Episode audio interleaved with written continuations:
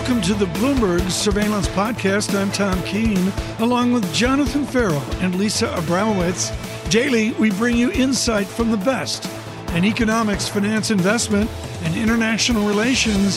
Find Bloomberg Surveillance on Apple Podcasts, SoundCloud, Bloomberg.com, and of course, on the Bloomberg Terminal.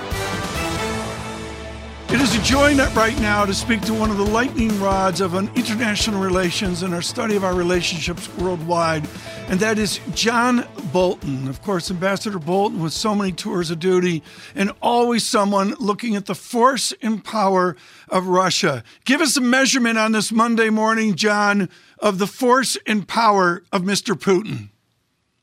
Well, he suffered uh, some severe setbacks so far in almost uh, six weeks of war in Ukraine. There's no doubt about it. The Russians obviously miscalculated the extent of Ukraine's resistance, which has been heroic, uh, and they miscalculated the capability of their own military, which has had one failure after another from the strategic level on down to simple logistics like food and gasoline. Now, all that said, they still control a considerable amount of Ukrainian territory. Yes and it looks like uh, they're trying to get their act together, regroup, pursue more sensible objectives. Uh, uh, I'll have a piece up on 1945.com a little bit later this morning that says, I think what uh, many are also saying, they're going to go after the Russophile areas of southern and eastern Ukraine. Right. And, and let's remember when we come when we come to negotiations, which we're not in seriously yet, but when we come to it, the more land Russia holds, the harder it's going to be to get them to give it up. John Bolton, I want your perspective as we talk to Admiral Stavridis as well about what has been underreported, in my opinion, which is the land grab along the Black Sea. What should be the American response to the territory taken down to Odessa? Right. I, I, think this is a, a, central part of what Putin's objectives have been, and which, frankly, if he had focused on the South and the East uh, at the beginning of the war on February 24th, he might already have. Putin uh, wants the entire north coast of the Black Sea. I don't think there's any question about that. He right. wants Odessa. wants all that territory because he thinks it's strategically critical to Russia and because it will landlock Ukraine.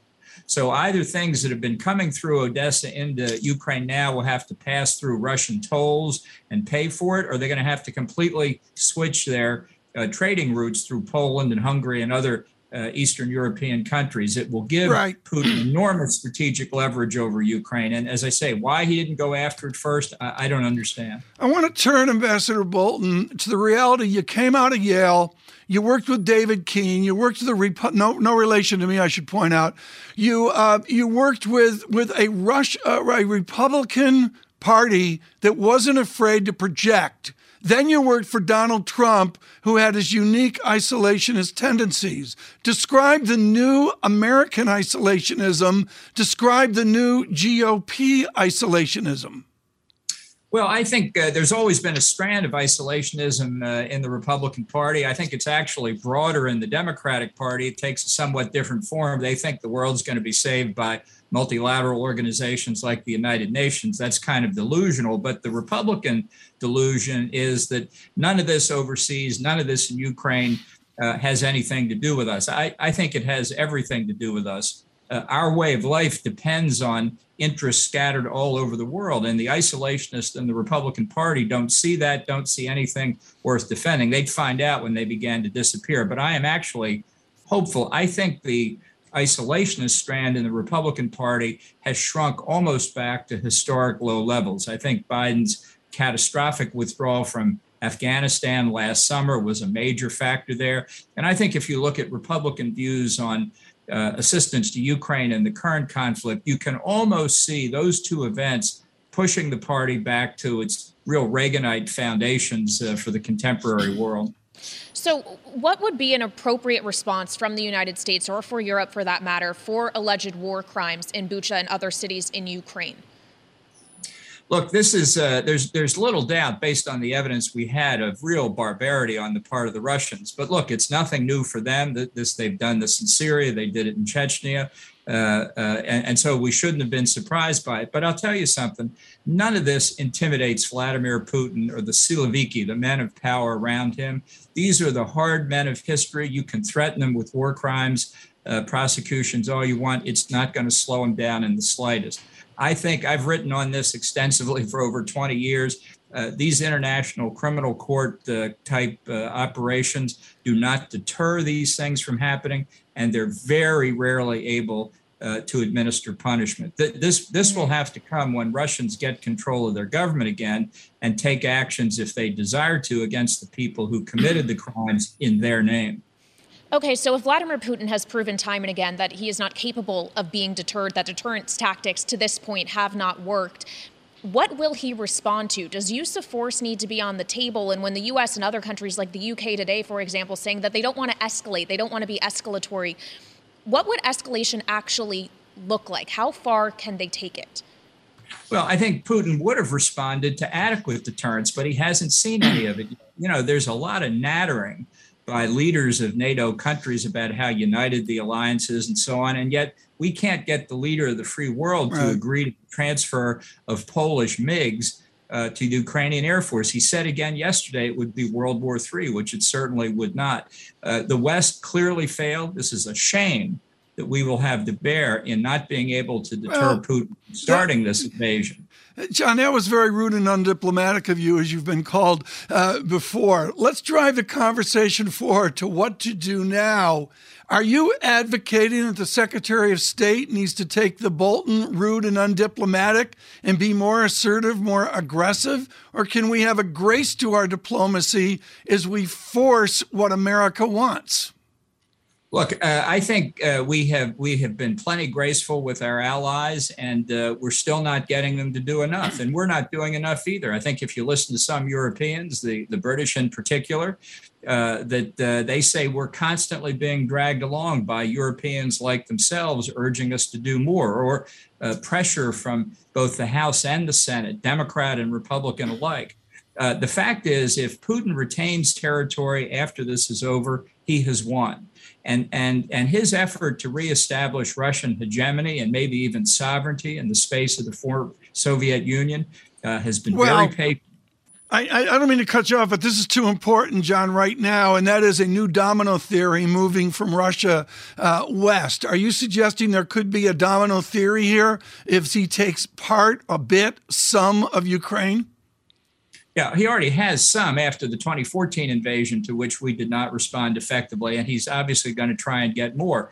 Uh, he's got plenty of other targets beside NATO countries within the space of the former Soviet Union. But if you ask the Poles, if you ask Estonia, Latvia, Lithuania, they are deeply afraid that uh, that they're very high on the Russian target list, and an ineffective, indeed feckless Western response uh, will simply encourage Putin. Okay, so that's looking west. What about to its other border with China, Mr. Bolton? What role do you think China is playing actively or inactively here? Well, I, I, wrote in the Wall Street Journal a couple weeks ago. I think Russia and China have an entente here.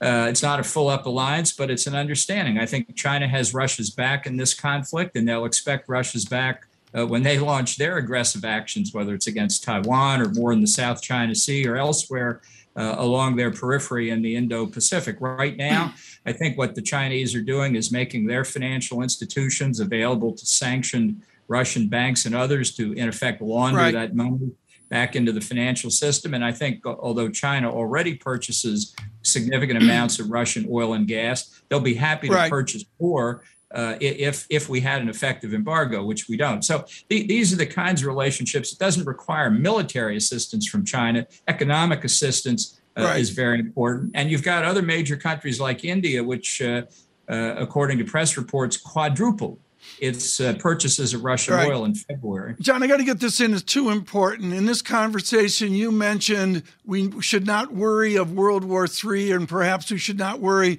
of Mr. Putin and his nuclear abilities. How do we manage that? How do we develop a confidence that we will not find some form of world war? Well, I'm not saying we shouldn't worry about it. Of course, we should. But right now, we failed to deter Putin, and he's deterring us. Uh, and I think if he can get what he wants for free without effective uh, allied response, uh, he's going to be encouraged to do more. I think providing the Polish MiGs is, is actually a pretty small piece here. We're now in a race uh, of time with the Russians. We've got to get more military assistance to the Ukrainians. We should be doing a lot more. Right. I think a lot of options we had are off the table. Biden gave them away in early December when he took American force uh, uh, away as an option. By the way, got absolutely nothing for that. So we're constrained by what's gone before us. But I think we should be absolutely clear here. Uh, if we allow Russia to get a, a major part of its objectives in Ukraine, we have suffered a significant defeat. John Bolton, thank you so much. Uh, John Bolton, thank you for having me. Always uh, thoughtful and controversial, to say at least. Lori Calvasina has had the courage to be in the markets. She's done it, small cap, large cap at RBC Capital Markets. But far more, John, Lori Calvasina has done sector analysis of what to do and just as much what not to do. Lori joins us now, Tom. Thank you. Lori, let's start with that energy call. The start of 21, get long, overweight. You like the sector, you love the sector. That one has popped big time through 21, through 22. Then in the last week, you've made a move. Can you walk us through it, just piece by piece, what led you to this point? Sure. So look, our job as a strategist is to really connect the macro and the micro. And so let's start with the macro. We had this sense that we really wanted to reduce some exposure to the value trade. And that's really for two reasons. Number one, the Fed. We have passed an important mile marker. When the Fed lifts off, we typically see value outperform ahead of that, but growth take back leadership afterwards. Secondly, economic forecasts are coming down. Tom Porcelli just took his number to 2.5%, which is trend and consensus is looking for 2.3% next year. And we typically see value outperform at a high or above trend economy, but growth outperforms when the economy is running cool. So we think markets are really ready to start shifting back to growth. And in fact, in mid-March, we started to see growth outperform value. So that's the macro.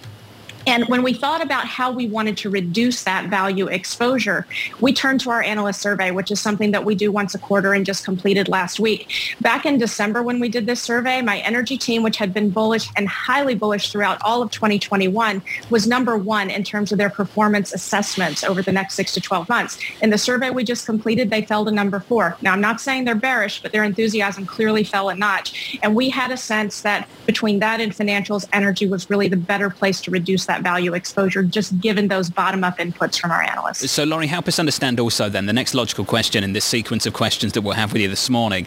Why maintain the overweight on financials, given the growth slowdown that you seem to be talking about? So I think we're, you know, when we're thinking about that economic forecast, we're making the assumption that we're heading for a below trend type economic backdrop, but not a recession. And I do leave that call to Tom Porcelli, and he will tell you that the risks have grown, but he hasn't really pulled into, been pulled into that yet as his base case.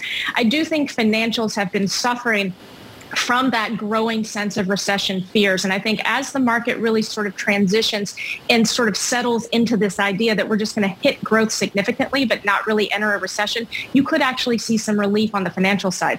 Also, frankly, John, I think that heading into this reporting season, the sentiment on financials has been pretty dour. That's the complete opposite of what we saw ahead of the last reporting season when they had really been flying and got, mm. you know, kind of pulled back down. I think we have a better setup going into this reporting season just from a sentiment perspective. Lori, the zeitgeist is that earnings grow and then they don't, that the market goes up and then it doesn't, that nominal GDP is pretty good and then it's not. How do you determine that tip point when earnings turn low single digit or dare I say negative? So it's a great question, Tom. And I will tell you that as a forecaster and someone who builds a lot of back tests and regressions, earnings have simply gotten much harder to forecast. And there are models that we've built, inputs that we've looked at over time, um, things like unit labor costs, for example, which have been brilliant at forecasting earnings in the past, um, but haven't worked as well when we look over the past few years. And I'm thinking specifically about margins. And I think the reason for that, and you know, I'm a transcript junkie. We really go through and just you know read everything we can in S&P 500 reporting season each quarter. And what we've really seen are two things: is number one, companies have just gotten much much better at combating margin pressures, and so new efficiencies, software new tools, new recruiting strategies. Those are all kind of throwing a monkey wrench in the models for people like me. Secondly, when you think about the market from kind of a top-down perspective, technology has been just a structural margin winner over time, and it now accounts for a disproportionate share of earnings, much, much uh, bigger impact now than it has in the past. And so that's also throwing some of those backward models off. And I'll tell you, I think the buy side has really ratcheted down their expectations for earnings coming into this reporting season. So we're not expecting things to be fantastic, but we do think there's already a lot of fear baked in. Lori, awesome. As always, you know we love catching up with you. Lori Calvasina of RBC Capital Markets, just on some of the changing calls around the sector preferences over at RBC and how they line up with the economics team as well.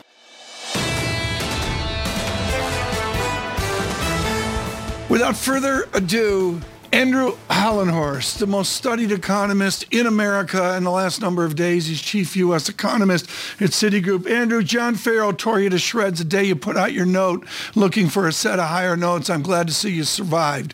Andrew, I want to talk about the underlying theory at UCLA that you learned on all this.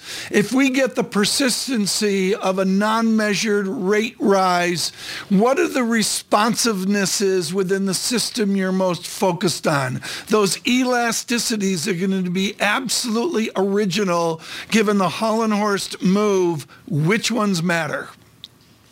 Yeah, thanks very much, Tom, for having me. It's a great question. How the economy responds as you start to see interest rates moving higher.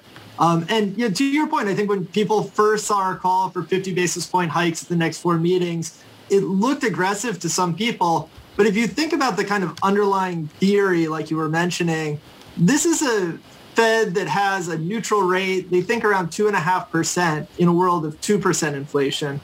Well, we're living in a world of six, seven, eight, almost 9% inflation, depending on how you calculate it. So the idea that Fed officials would want to pretty expeditiously, to use their term, get to a number like 2%, right. a little bit over 2%, that, that's not that aggressive of a call. Okay, well, this is important. Let's chop it down from ISLM and all the other theories, blah, blah, blah, down to the core economic function. If we get a Hollenhorst move, which partial dif- differential moves the most? Consumption or business investment? Or is it going to be expressed in the trade balance? Which one matters? Tom, I would watch the housing market here. I think that's really the important sector to watch. In general, that's where interest rates have a very direct effect on what's going on in the yep. economy. And if you look at that 30-year fixed rate nominal mortgage rate, that's moved up from around 3% to above 4.5% now. So we've had a significant move in mortgage rates. The question you ask as an economist is, is 4.5% mortgage rate really that high in a world where you're seeing inflation that's much higher? Does the Fed need to go even further yeah. than that? Um, but I think that is kind of the, the first sign that we're getting, you know, some traction from what the Fed is doing, feeding through to broader financial conditions, which should feed through in, in some way to the housing market. It's just it's not right. clear that that's going to be enough to cool off the housing market. And John, that really that really rings true here as Kaylee looks at 7,000 square feet downtown. I mean, the mortgage rate adjustment's been huge. Honestly, house prices, Tom, in this country, in the UK for that matter, are obscene at the moment. They're nuts. They're I, absolutely I, incredible. Yes. They yeah, are nuts. I, You're agree. right. I'm going to use that word. They are nuts. And Andrew, I wasn't tough on you at all a couple of weeks ago, and you know that. Let's talk about the economic data. Andrew, you've got faith in this economy. You've got faith in this economy, and for that reason, to restrain this economy, you think rates have to go a whole lot higher. There was one little crack in that on Friday, and you and the team picked up on it, the ISM. Can you walk us through what's been happening and why that may be just a little bit of a blinking flashing light on your dashboard? Yeah, I think you really have to be watching all the signals here because to, to your point, John, I mean, we have very strong demand, demand that is exceeding supply. The issue when demand exceeds supply is that even as demand begins to cool, you might not see activity slow that much. You would really see prices slow down because, well, you were constrained by supply at the beginning of the day in any case. Um, so we're watching all these indicators, um, something like an ISM slowing down. Um, that that would be raising our level of concern somewhat. You know, a lot of people looking at the yield curve. That's another signal that I think means we should be cognizant of the fact that the economy may slow down. Um, and, and the Fed may need to slow the, the economy down significantly to get inflation down. So there, there's a lot of reasons to be thinking about scenarios where the economy slows down. But what I would go back to is the other number on Friday, which was the jobs report. Mm. And we're running on average above 500,000 new jobs a month. You have wage inflation above 5% annualized. Um, you put those numbers together, you have nominal incomes that are running above 10% year on year. And I think that kind of nominal income growth, we're probably going to see a lot of spending power behind that. But in the face of higher oil prices, really higher prices across the board, Andrew, how long can the American consumer go before demand destruction really starts to kick in?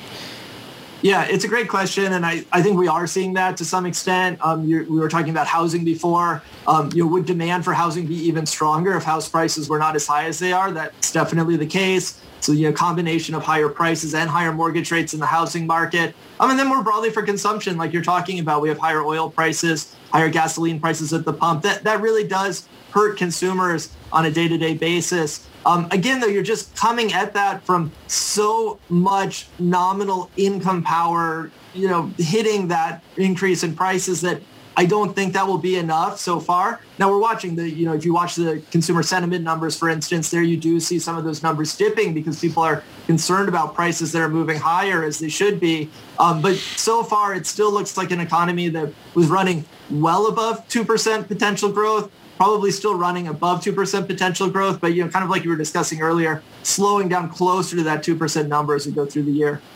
Andrew, to bring it back to monetary policy, how does the balance sheet factor into your assumptions of potentially 200 basis points of move over four meetings? If the balance sheet is introduced as a factor in May, does what influence does that have? Great question. So economists like myself spending a lot of time right now guessing at what these interest rate increases will look like. Fed officials spending a lot of time talking about the potential path of interest rate increases. But really, we should probably all be a bit more focused on the balance sheet. That's an incredibly important tool that the Fed has when we talk about a flat yield curve, two-year yields being pretty high and 10-year yields staying relatively low.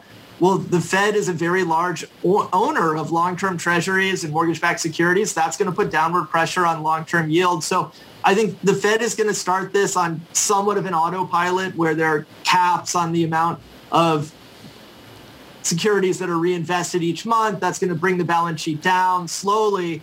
Um, but it's something to watch because if the Fed needs another lever to pull on to fight inflation that's running too high, well, the balance sheet is there as a lever could the Fed at some point think about sales? Could they think about being more aggressive with the balance sheet? I think all those things are on the table. We're just not really focused on them right now. Andrew, a fascinating call. We appreciate your time as always, buddy, to catch up and break it down for us. Andrew Hollenhorst there of Citi. This is one Jay Kramer out on Twitter this morning. Elon Musk, could you please create an algorithm for Twitter to get rid of the death threats and the like? Also, how about a two track one with real names that is paid for, and one that is ad supported where people can hide behind anonymous names and dump on Doug Kass right. 24. right. 7. I retweeted that. Uh, you retweeted I retweeted that. Jim's Jim's um, yeah.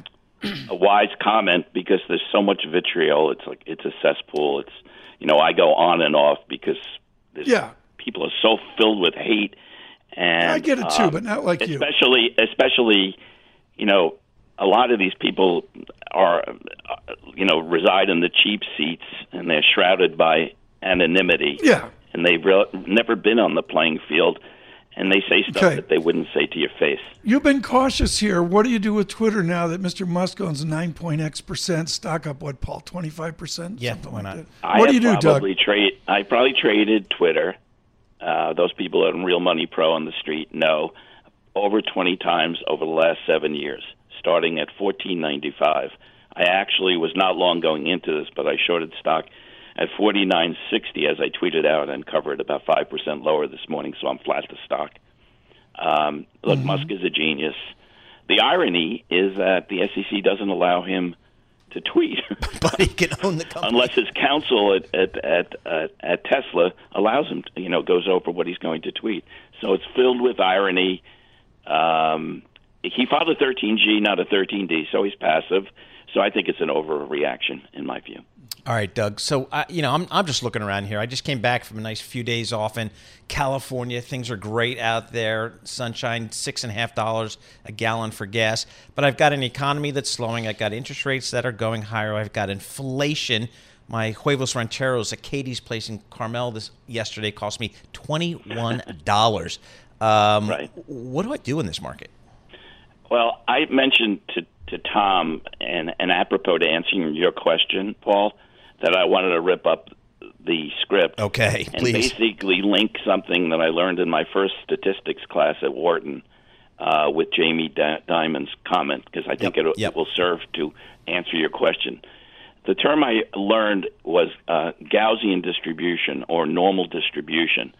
Uh, before everyone's eyes glaze over, most know Gaussian by a different name, and it's a familiar name. It's a bell shaped curve, which is a probability distribution function used in statistical analysis. Now, most view market outcomes these days as a bell shaped curve. The average strategist comes in and says, well, Tom and Paul, the market S&P is going to earn $325 plus or minus. Apply the 21 multiple, where maybe two or three uh, PE numbers higher than normal, but interest rates are low, so the stocks are not expensive, expensive relative to interest rates. I think that's linear thinking. Um, uh, you know, in a normal distribution, a normal world, 98% of the outcomes are within three standard deviations of the mean, and two thirds are within one standard deviation. That's how the majority of investors are thinking today. I strongly disagree what I believe to be the normal distribution consensus. I see it much differently. I don't see a Gaussian or normal curve. I see what I call a Kassian distribution and an abnormal distribution. After all, some call me abnormal on Twitter. Um, but an abnormal con- distribution considers that there's a wide range of tail outcomes uh, that have a higher probability than at any time in the last few decades. In other words, to me, the markets, Paul, are underpricing risk in the rally over the last half of March. Right. It looks like a bear market rally. And let's consider what Jamie Dimon says. I've I have said online on the show and offline to John, you, um, and Tom that um, my concern is chiefly that there's abundance of uncertainties and the varied probabilities of outcomes that exist today. Jamie Dimon said this morning he warned that the war in Ukraine would collide with rising inflation uh, to slow the pandemic recovery and alter global alliances for decades to come. But what he wrote next is far more important. He wrote they, ref- referencing Ukraine and inflation, present completely different circumstances than what we've experienced in the past, and their confluence may dramatically increase the risks ahead. While it is possible and hopeful that all these events will have peaceful resolutions, we should prepare for the potential negative outcomes. And this is why I view the world, the stock market, the S&P, as overvalued. Never before have we had the possibility of these mm-hmm. outlier, Right. unexpected outcomes, which are happening with greater frequency. So 21 times, Right. PE ratio 21 times, is really quite expensive.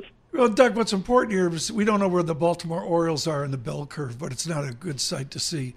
uh, to I know where the. Yankees are, and Yeah. I don't even want to discuss it anymore. I know. You, get- it's part of your terms for coming out. We talked to your people and said you wouldn't talk about it.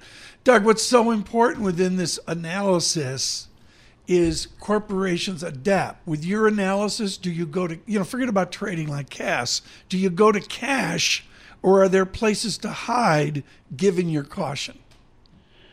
Well, I have a very long list of shorts. uh, a, a Give us some number of names. companies you haven't heard of, or whether fraud exists or the company's outlook Give us some names. deviates. Uh, I'm not going to get into the details, but I'll briefly give you some names. Carvana, Krispy Kreme, you know, Robinhood. Whoa, and whoa, whoa, whoa! 45 Stop there. Krispy Kreme. Krispy Kreme. I awful business model. It's going to go the way the first Krispy Kreme did. Kaput. Berkeley Lights, Lightspeed. One of my favorites is Digital World Acquisition, which is down nine dollars this morning, and that's of course Donald Trump's uh, Truth Social, which is having serious problems. There's no audience. Uh, uh, having people download. There's a waiting list of over a million names. I've tried to get on it, not because I'm interested in in the propaganda, but uh, I'm, I'm trying to figure out how the site is working, how effectively it is working. In fact, over the weekend, the two people that uh, lead the uh, Yeah. technology and development Right. uh, resigned from the company, Okay. and um, Yeah. they, they're going to have problems. You know, the other thing is, in theory, um, Truth Social provides um, uh, a platform versus Twitter. But I think people from the right and the left Right. like Twitter because they could kill each other with so much vitriol and hate. Oh, listen and I don't you. think it is as compelling Okay. if you have a site Okay. with only right leaning Okay. um, uh, uh, tweeters or Right, contributors. Doug, I'm out of time. I got 45 seconds. Would you explain the price of Florida real estate? Oh my God! I've been talking about this all weekend. have you been spying on my conversation? Of course I have. If I told you what I paid for my house on Seabreeze Avenue in Palm Beach in 1999, and was offered Friday night by someone who walks, not a realtor, someone who wants to pay me cash, just walked up and knocked on my door. I happened to be home. My dog, my two dachshunds, um, Ollie and Daisy, are barking. Yeah. Um, and I, I, I was, I was, in, I was stunned. Okay, well, I'm not leave- selling it. I'm not selling it because it's in a residence trust for my kids. Good. Doug Kass, thank you so much. Knocking on his door down in Florida with Seabreeze uh, Partners as well. This is the Bloomberg Surveillance Podcast. Thanks for listening. Join us live weekdays from 7 to 10 a.m. Eastern on Bloomberg Radio and on Bloomberg Television each day from 6 to 9 a.m. for insight from the best in economics, finance, investment, and international relations and subscribe to the Surveillance Podcast on Apple Podcasts, SoundCloud, Bloomberg.com, and of course, on the terminal. I'm Tom Keene, and this is Bloomberg.